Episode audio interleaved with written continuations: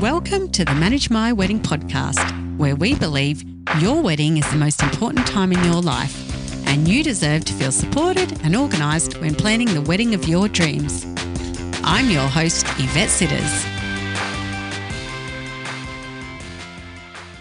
Hello and welcome to episode eighty-one. So you're planning a wedding, and that is like massive enough on its own. But then you have the added pressure of the hens and the bucks parties. Start getting all flustered over what you should have, bridal shower or hens or both or neither. And then some of you just want to hide from it all instead.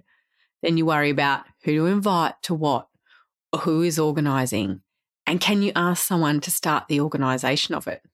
Then games, no games, activities, no activities, lunch, dinner, weekend away, and the anxiety rises. So let's walk through it all on this episode and help you work out what is right for you. Now, on the episode, I'm going to call them hens and bucks.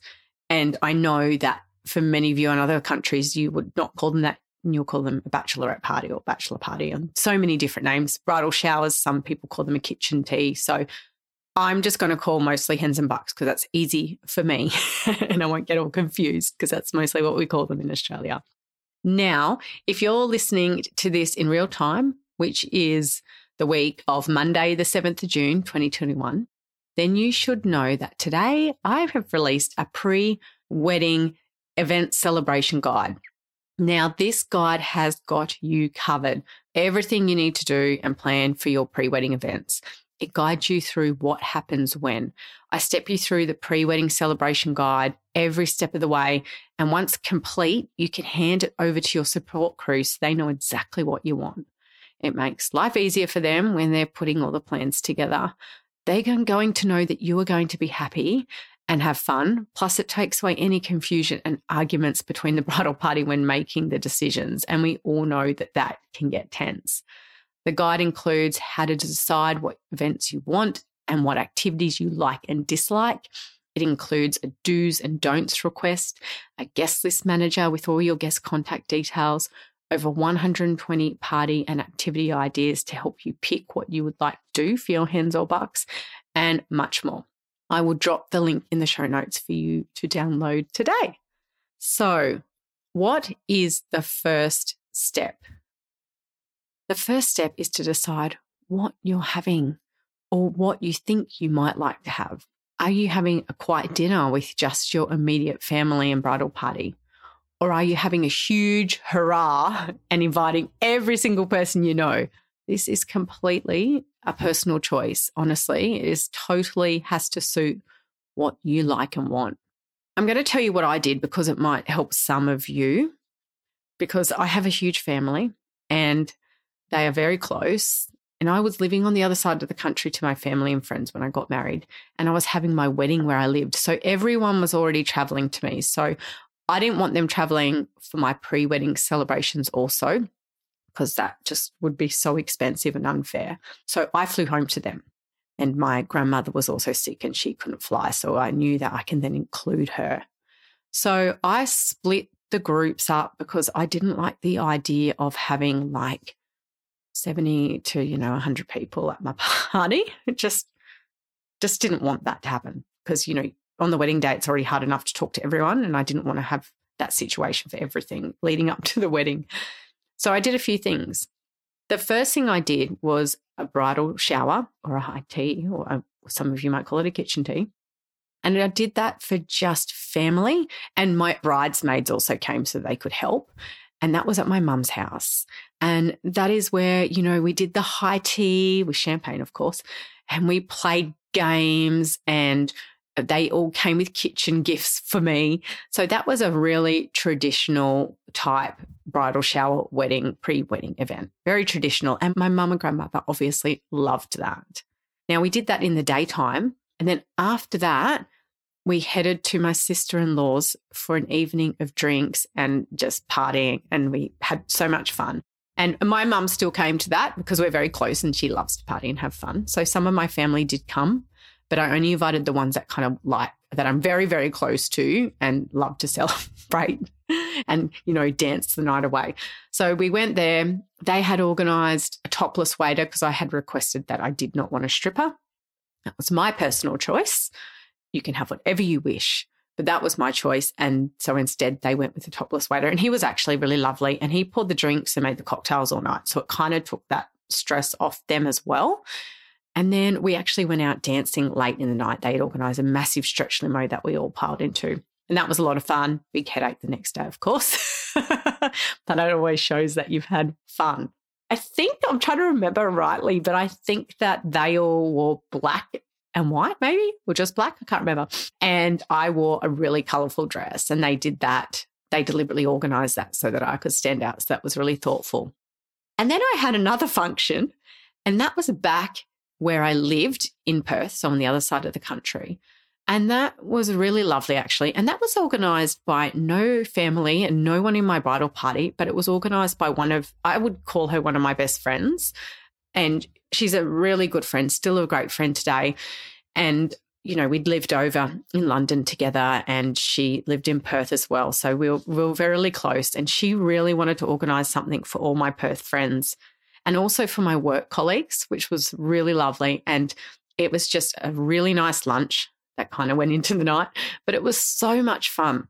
And I, I didn't want her to have the stress of, you know, collecting all the money and all of that. So we picked a venue kind of together that everyone could just pay as they ordered. And she surprised everyone with some little, little bags of little treats. It was really, really lovely. And we just had the funnest day. And it was honestly really, really beautiful.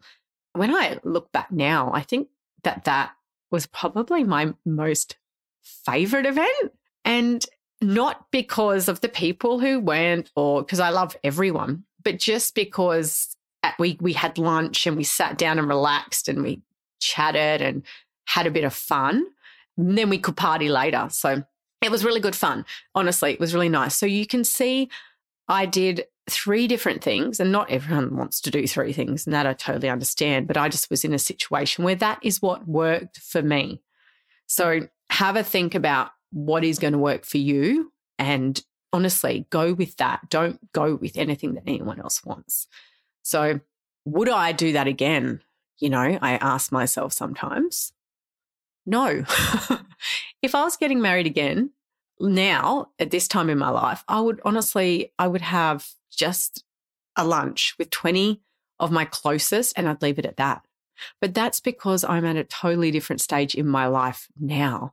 What I loved then has completely changed now. So think about you and what makes you happy right now. There is absolutely nothing worse, I think, than a party that you don't enjoy, that you don't want to go to because it's not your thing. So I cannot stress that enough. If you are a complete extrovert and you love a party, then hire a bar and invite every single person you know, even people that may not be going to the wedding. And actually, I do want to make mention of that. I did with the Perth one invite people that were only going to come to the ceremony because we just had too many guests at the wedding and we just couldn't invite everyone. So I did have people that came to that lunch knowing they weren't coming to the wedding, but they were just so excited to be included. So you can also do that. And if you don't love a party, you're not an extrovert and you think, mm, I'm definitely more of an introvert and you want to hide, then just have a high tea with your besties and your mum. It has to suit you. This is what you love and not what anyone else loves. And I know that I'm really stressing that point enough, but it's really important because this is your wedding. This is a lead up to your day and you need to make sure you enjoy it. And that is also why I put this new events, pre-wedding events guide together so that you can work out what that looks like for you and you can pass that on to the person or the people that you know that can make your request happen. Now, I'm not going to read through the one hundred twenty ideas that I give you in the guide because I would be here forever, but here are some ideas just to get you thinking that are actually in the guide, but I just I just want to give you a little sample so you can have a thought of some of them. Flower crown making, teppanyaki, gin distillery tour, cocktail making, bottomless brunch, a pamper party, a paint and sip, a dance class, glamping, it's a lot of fun, private cinema hire in your backyard, a pool party, a digger station, or even something like a blindfolded dinner. I don't know if people listening on here have actually ever heard of one of those, but I've been to one and oh my God, it was mind-blowing. It was the most incredible experience. It was when I lived in London and all my housemates and all our friends came. And you actually, the moment you step into the restaurant, you're in complete darkness. So every person as well that works there is blind, like everyone in the kitchen, everyone sitting you down, everyone. And honestly, it was the, the food was divine. The wine was amazing. I couldn't hardly use my cutlery. I think I'd use my fingers for most of the eating because it was something I'm not used to. But it was the most incredible experience. It certainly made me so give so much more gratitude to having my eyesight. But it made us like really engage with each other and talk about the food and the experience. So, you know, you can really do something quite cool like that as well. If you're like, you know what, you know, I want to do something and not everyone's going to be looking at me, something like that is perfect. So, yeah, just that's just a little bit of a sample of some of the ideas of things that you can do. And you can also see from that, it's it doesn't have to be just do a typical hire a room and get a stripper. The ideas are endless. It can be fun, entertaining, or quiet and peaceful. It's it's however you prefer. In the guide, you tick all the ideas you prefer, so then you can give that to your party planners or your bridal party and it, you can give them the options of those things because you need to give them options, right? You can't just say, oh, I really like the idea of teppanyaki. That's what I want. You've got to give them a couple of options because they need to check if there's availability on the dates, and they also need to make sure things can fit in the budget. So it's really important to give a selection. The guide also goes through the do's and the don'ts, and those are things that you need to think about, like I do want to wear a veil and I don't want any penis paraphernalia. And there's many more do's and don'ts that you have to think of, like telling them, you know, I do want a dress-up party. No, I don't want a dress-up party, those, those sorts of things. Now, let's talk about who organises these events and how you get started. If you've got a bridal party, then it's pretty simple. It's easy. This is their responsibility. When they accepted to be in your bridal party, they accepted this task of planning your pre-event celebration. Sometimes we might just have only a maid of honour and or a best man, and they are absolutely our closest friend, and you can't think of anyone else better for that role, but you know that they're outright hopeless at planning anything. We all have those friends, right? And we love them to bits.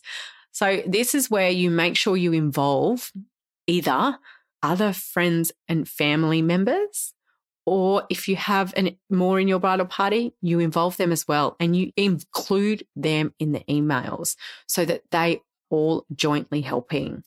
Now, I said before, if you only have one bridal party member and you think they're going to struggle, honestly, go and talk to another friend or sibling first before you send out the email and ask them if they wouldn't mind helping. And if they accept, just include them in all the email communication.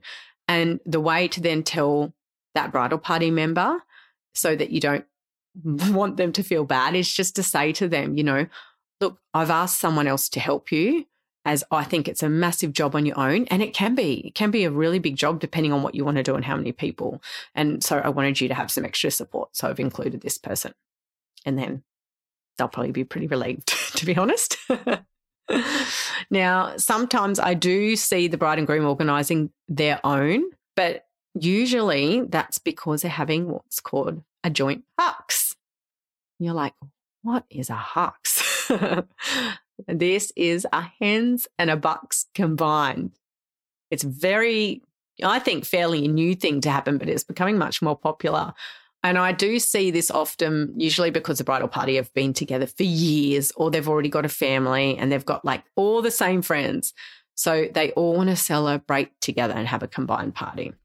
And if this is the case, or this is something you're like, hmm, I really want to consider that, then you should still include the bridal party or your closest friends or family to help out, because planning a wedding is enough on your plate already.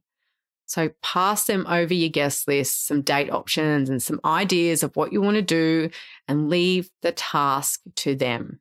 Honestly, this is something you will regret if you don't, even if you are an absolute control freak. In those last couple of months of planning, You will not have the time to be trying to finalize your party on top of the wedding, and you're going to end up an exhausted mess before your big day, and that is something that you will truly regret. So I just want to say, let go, just show up to your party and make memories that you will have forever. You will not regret it at the end of the day if that's what you did. And, you know, I can be a control freak. No, I'm, I'm a control freak, let's be honest. And that comes with being an event organizer.